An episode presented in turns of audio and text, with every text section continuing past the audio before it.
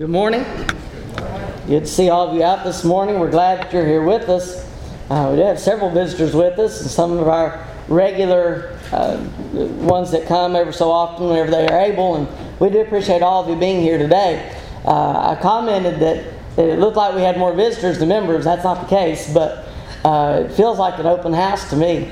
And uh, so, anyway, we're glad to have all of you. Um, if you would, a visitor's card. We'd like to have a record of your visit. Um, if you wouldn't mind doing that for us and drop it in the basket whenever it's passed. Our lesson for this morning continues a series that we began last week on the pursuit of Christian excellence. And I got to thinking about um, what to, to speak on this month, and, and I thought about going back to school. You know, we have kids going back to school, and and so that, that's a big event. That's something that, uh, of course, on Facebook and all that, you'll see all kinds of pictures of first days. And one of the things that we think about whenever kids go back to school, we want them to do their best in, in school. We want them to make the best grades. And so, uh, you know, we, we try to encourage them to do their very best in whatever work they are assigned. And when it comes to Christianity, I think it's very interesting that we often settle for less. We often settle for being the average Christian, and that's, that's not what God expects of us. So, as we are children of God, we want to seek to be our very best. And so, all of our lessons this month are looking at being better than the average Christian, doing more uh, in some cases, as Scripture tells us. Today's lesson is on faith Faith more than just believing. Faith is more than, than just believing that God exists. There's something more that goes along with faith.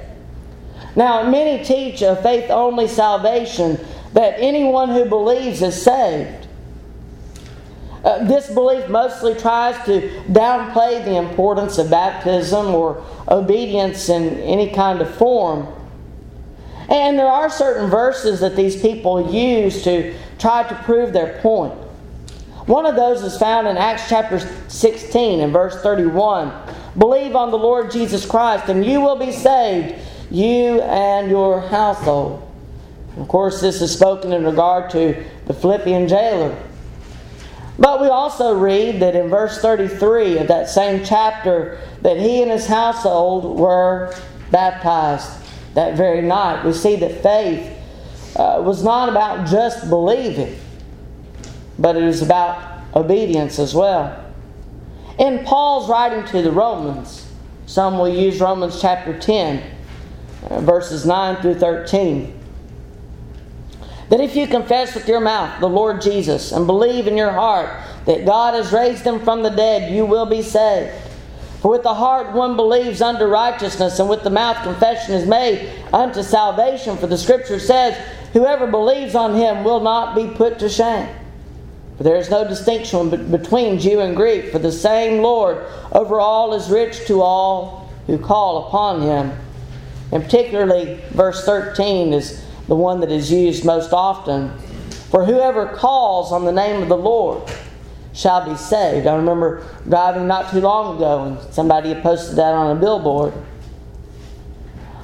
But the idea of faith only being what is required of God is refuted by the same letter. As Paul speaks of the importance of baptism in Romans, chapter 6, beginning with verse 1. What shall we say then? Shall we continue in sin that grace may abound? Certainly not. How shall we who died to sin live any longer in it? Or do you not know that as many of us as were baptized into Christ Jesus were baptized into his death? Therefore, we were buried with him through baptism into death, that just as Christ was raised from the dead by the glory of the Father, even so we also should walk in the newness of life. Coincidentally, or maybe not, the only verse that puts the words faith and only together disproves such teaching as faith only salvation.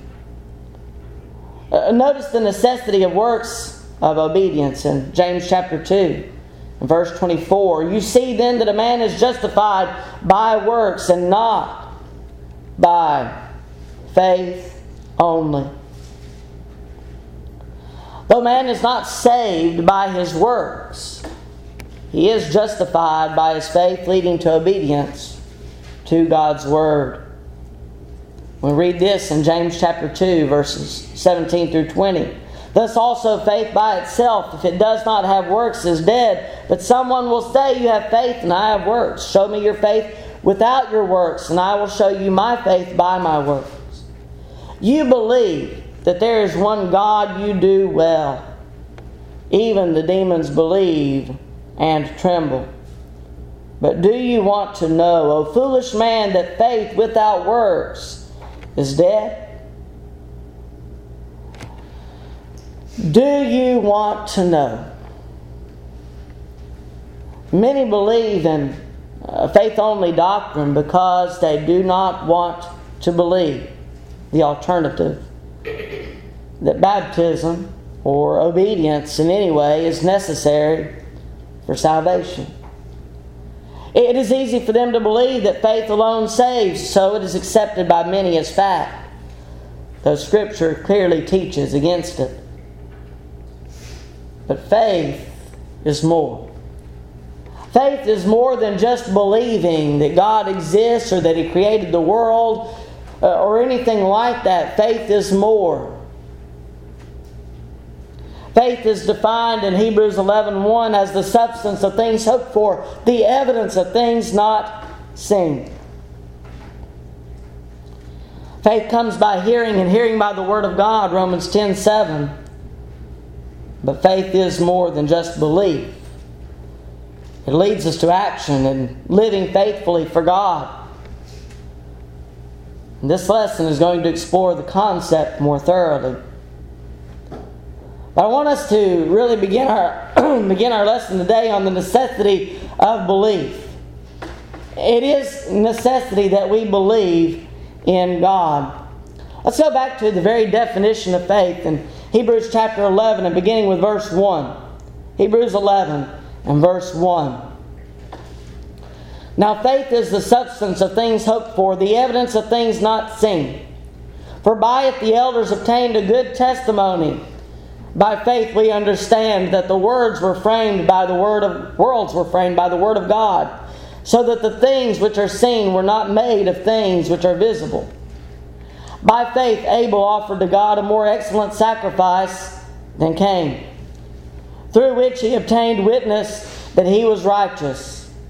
God testifying of his gifts, and through it he being dead still speaks.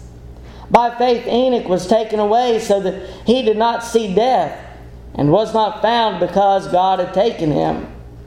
For before he was taken, he had this testimony that he pleased God. But without faith it is impossible to please him. For he who comes to God must believe that he is, and that he is a rewarder of those who diligently seek him. And by definition, by Scripture's definition of faith, it is the substance of our hopes. And it is the only evidence that is needed to believe in the things that we cannot see. Faith is our evidence for believing in the existence of God and believing that He is the creator of the world. Christianity is founded upon this faith, this belief. Notice what is said in Matthew 16, verses 15 through 18. And what we refer to as, as Peter's great confession here. In verse 15 of Matthew 16, he said to them, But who do you say that I am? Simon Peter answered and said, You are the Christ, the Son of the living God. Jesus answered and said to him, Blessed are you, Simon Barjona, for flesh and blood has not revealed this to you, but my Father who is in heaven. And I also say to you that you are Peter, and on this rock I will build my church the gates of Hades shall not prevail against it. Many believe this rock to be Peter himself, and that's not the case. Upon his confession, upon the faith behind his confession. That's what the church was established on. That's what the church was founded on. Faith is a firm foundation. And we're told that as the church is founded on faith, that the gates of Hades shall not prevail against it. Faith can also be used in a non spiritual sense, if you will. We can believe in the existence of the wind, for instance, because we can feel it, even though we cannot see it. And so we believe that it is there. We can believe that others are telling the truth uh, based on our past experiences, putting our faith in them. After mentioning the faith of men such as Abel and Enoch, we are told that without faith it is impossible to please God. We cannot be pleasing to God without faith. And we have these good examples of Abel and Enoch. Abel pleased God by offering a more excellent sacrifice than his brother. We understand that Enoch walked with God all of his days on earth, and his faith led him to live according to his faith in such a way that he also pleased God. According to verse 6, they believed not only in God's existence, but that He was a rewarder of the faithful. Anyone who does not believe in God's existence will be unable to please Him. But not all who believe in His existence are properly motivated by faith. Take Cain as an example of this. Cain believed in God's existence, that He is. He believed that He created the world. He believed that He was the ruler of the world. Cain believed all of these things. The problem with Cain, though, was that he did not diligently seek to know God, or he would have sacrificed according to his faith and what God commanded. Cain's faith was not strong enough to lead him into faithful service. So it's not enough just to believe in God. We see that Cain believed in God, or he wouldn't have offered a sacrifice at all. The problem with his faith was that it was not strong enough to lead him to faithful obedience. The faith of the Bible is just that it is the faith. Though many today believe in multiple faiths or religions, denominations, the Bible speaks of no such thing. When faith is spoken of, it is always, always, always singular.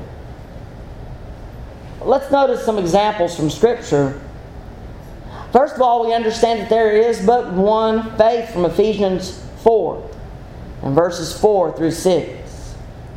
There is one body and one Spirit, just as you were called, and one hope of your calling, one Lord, one faith, one baptism, one God and Father of all, who is above all and through all and in you all. The faith we are expected to walk in today is the same faith of the Old Testament. It's the faith of Abraham. Look at Romans chapter 4 and beginning with verse 11. Romans 4 and verse 11. And he received the sign of circumcision, a seal of the righteousness of the faith which he had while still uncircumcised, that he might be the father of all those who believe though they are uncircumcised, that righteousness might be imputed to them also, and the father of circumcision to those who not only are of the circumcision, but who also walk in the steps of the faith which our father Abraham had, while still uncircumcised. Now, though the ways that we obey have changed a little bit between the old covenant and the new, it's the same faith in God, the same faith in the only God. Though we were once enemies and strangers to God, we are reconciled to Him if we continue in the faith. Colossians 1, beginning with verse 21 and reading through verse 23. Colossians 1:21 and you who once were alienated and enemies in your mind by wicked works yet now he has reconciled in the body of his flesh through death to present you holy and blameless and above reproach in his sight. If indeed you continue in the faith, grounded and steadfast, and are not moved away from the hope of the gospel which you heard, which was preached to every creature under heaven, of which I, Paul, became a minister. The Corinthians were encouraged by Paul too in verse 1 Corinthians 16 13. Watch. Stand fast in the faith. Be brave. Be strong. Paul not only encouraged others to stand fast in the faith, but he set the example by living by it. 2 Timothy chapter 4, verses 7 through 8, passage that we know well. I have fought the good fight. I have finished the race. I have kept the faith. Finally, there is laid up for me the crown of righteousness, which the Lord, the righteous judge, will give to me on that day, and not to me only, but also to all who have loved his appearing. What we see in all of these instances that there's only one faith the faith of the Bible, the faith in the one and only God Now, again, we understand that, that faith is of necessity. We cannot be Christians, we cannot please God without true living faith. Belief is something that is very important to the life of a Christian. But belief is to be a propeller, if you will. It is to lead us to do something so let's notice our second point. Belief leads to faith. What the Bible speaks of is more than just belief, it involves action. Many misunderstand the meaning of grace and the difference between works of merit and works of obedience. Let's notice that for a moment. Turn with me to Ephesians chapter 2 and beginning with verse 4. Ephesians 2 and verse 4.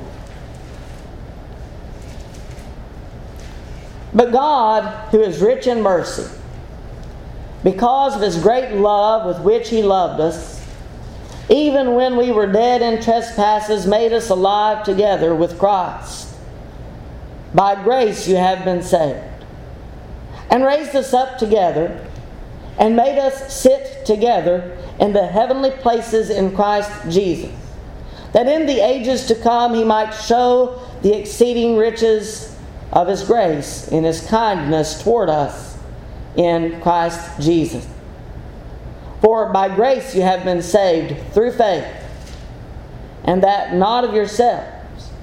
It is the gift of God, not of works, lest anyone should boast. For we are his workmanship, created in Christ Jesus for good works which God prepared beforehand that we should walk in them. What do we know about grace? Though we were once dead in our trespasses, by grace we have been saved through faith. We understand by this passage that grace is the gift of God and it is not of works, so that anyone should have reason to boast in himself. Now, many will point to verse 9 to say that works have nothing to do with our salvation. However, verse 10 says that we are created for good work. Now, this passage alone shows a difference in the way the word works is used. Verse 9 speaks of works of merit.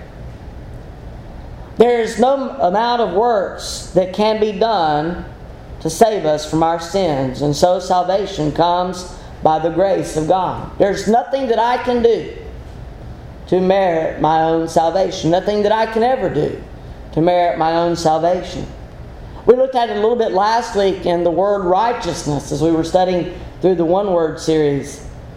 And we looked at righteousness, and, and my righteousness, the righteousness that I possess, is, is not mine at all. But it comes from God's righteousness. I am clothed with God's righteousness. Nothing that I have done to be righteous, but it is through the righteousness of Christ that I am saved. And same way with grace. Uh, there are no amount of works of merit that I can do to earn my own salvation. But I want you to notice again what it says in verse 10. It, it says that we are created for good works. But these are different types of work. Uh, a different type of works. Works of obedience is what we're talking about in verse 10. Now, though we are not saved by works of merit, there are still works of obedience that are expected of followers of Christ.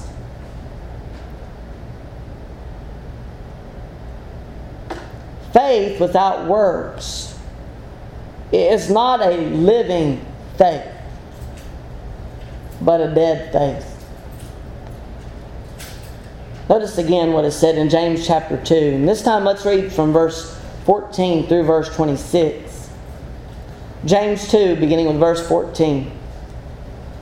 What does it profit, my brethren, if someone says he has faith but does not have works? Can faith save him? If a brother or sister is naked and destitute of daily food, and one of you says to them, Depart in peace, be warmed and filled, but you do not give them the things which are needed for the body, what does it profit? Thus also faith by itself if it does not have works, is dead. But someone will say, You have faith, and I have works. Show me your faith without your works, and I will show you my faith by my works. You believe that there is one God, you do well. Even the demons believe and tremble. But do you want to know, O foolish man, that faith without works is dead? Was not Abraham our father justified by works when he offered Isaac his son on the altar? Did you see that faith was working together with his works, and by works faith was made perfect? And the scripture was fulfilled, which says, Abraham believed God, and it was accounted to him for righteousness and he was called the friend of God. You see then that a man is justified by works and not by faith only. Likewise, was not Rahab the harlot also justified by works when she received the messengers and sent them out another way? Verse 26 For as the body without the spirit is dead, so faith without works is dead also. The works of James 2 are not works of merit, but those of obedience. Works of obedience provide us, as they did Abraham, with justification of our faith, a reason for our faith. If Abraham had not done what he was commanded, his faith his belief in God would have been worthless. If we do not recognize the difference between works of the Bible, the works of merit, and the works of obedience, then the Bible has contradicted it contradicted itself, and there's no reason for us to believe it. I go back to uh, Ephesians 2, and, and Paul would have contradicted himself in Ephesians 2, verses 9 and 10, by telling us that though we are not saved by works, we are still created to do them. It wouldn't have made sense. In one instance, works would be required, and in another, they are not. And that's not the case. There's a difference between works of merit and works of obedience. We have to use the context to tell the two apart.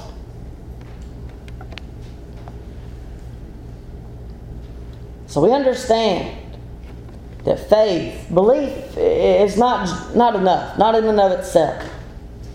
But our belief, our faith should lead us to do more.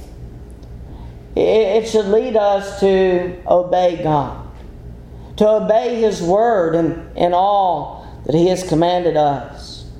Uh, when it comes to our salvation, we are to obey His word and obey in repentance, confession, baptism for the remission of sins, and living faithfully. And when it comes to our worship, we are to, to worship in the way that He has commanded. We obey through faith in God's Word.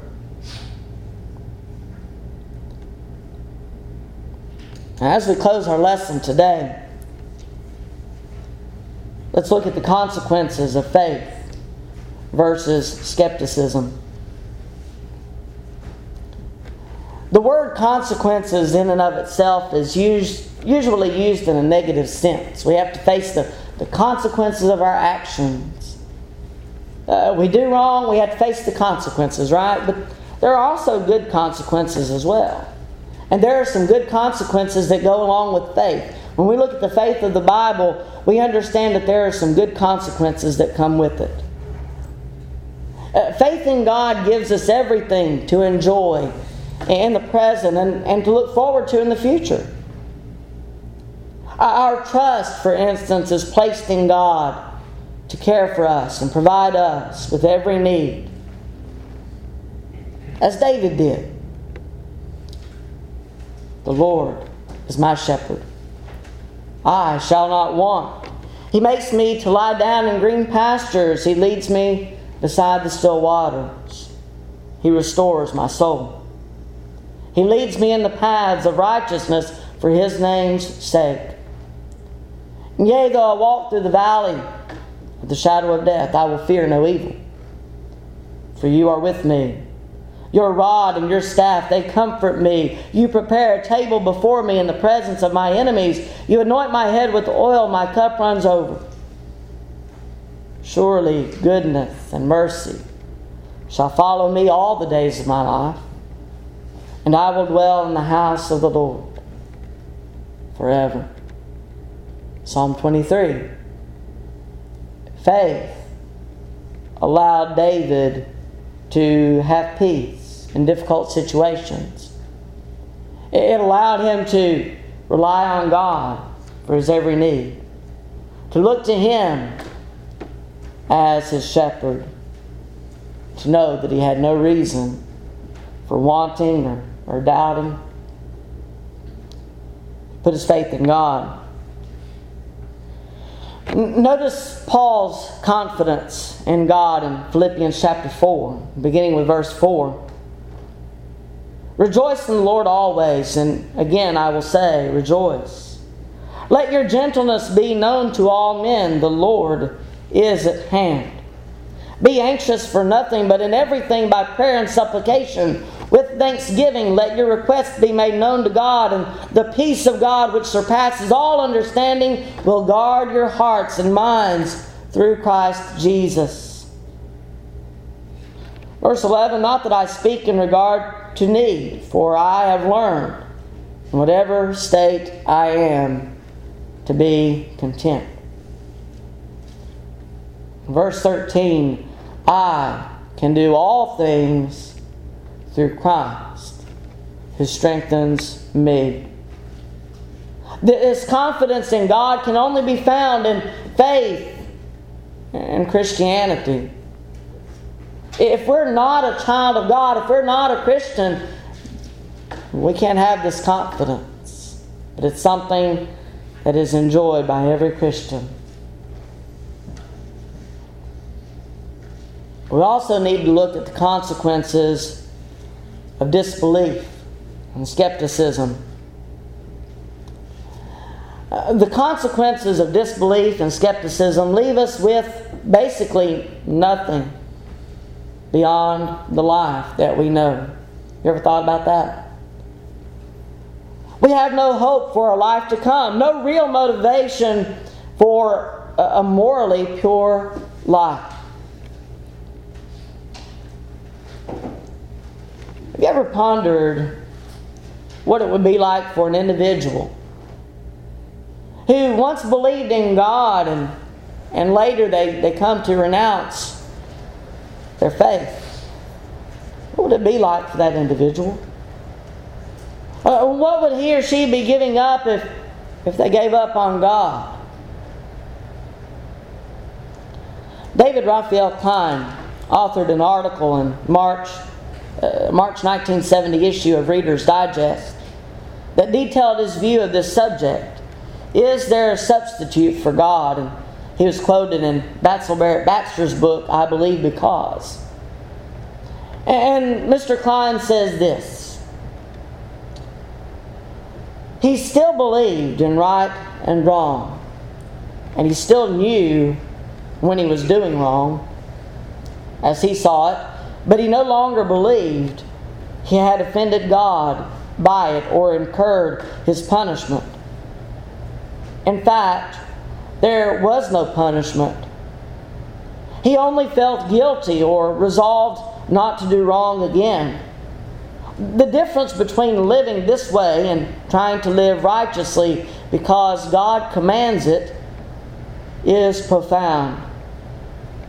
A man could now do anything he wanted, subject only to the laws of the land and his own judgment. Yet, this judgment he had formed in part from parents and institutions whose outlook was still religious. So, although he was denied the basis of the morality of his forebears. Such a man still acts in its terms. He obeys the commandments without believing they were commanded. He speaks of right and wrong in the framework of conviction he no longer possesses. He acts according to a Judeo Christian ethic, although he has abjured the belief.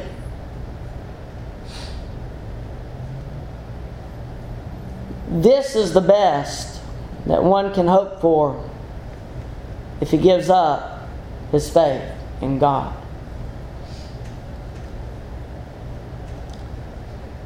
And what about the one who has never believed?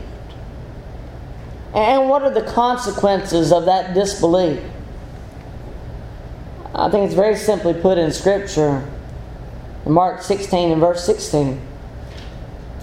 He who believes and is baptized will be saved. But he who does not believe will be condemned. He who never believes never obeys, and, and having never obeyed, faces judgment already condemned. The consequence of disbelief is eternal damnation, according to Scripture. It's not just for a short amount of time, it's something that will last just as long as eternity with God will be if we're rewarded. It is eternal. The punishment will never end.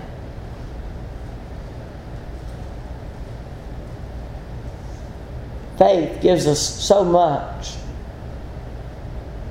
if we have faith in God, true faith in God, faith that, that leads us to obey God all that we say and do. But there's so much that can be lost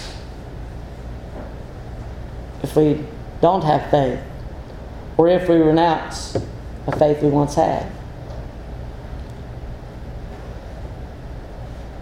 Faith is important. It's what Christianity is founded on. Do you have faith? Do you believe in God? And, and has that belief led you to obey the gospel? Repentance, confession, baptism for the remission of sins. Are you a Christian? Has your faith led you to live a faithful life in Christ? Are you a faithful child of God? Or have you turned back into the ways of the world? Have you given up on God? Maybe you need to come back and rededicate your life to Him. Maybe you need to ask for prayer. As we always do, we offer the Lord's invitation to you. And if you're subject to that invitation, if you need to respond in any way, if there's some way that we can help you to do that, we'd be glad to do so if you'll come. As together we stand as we sing.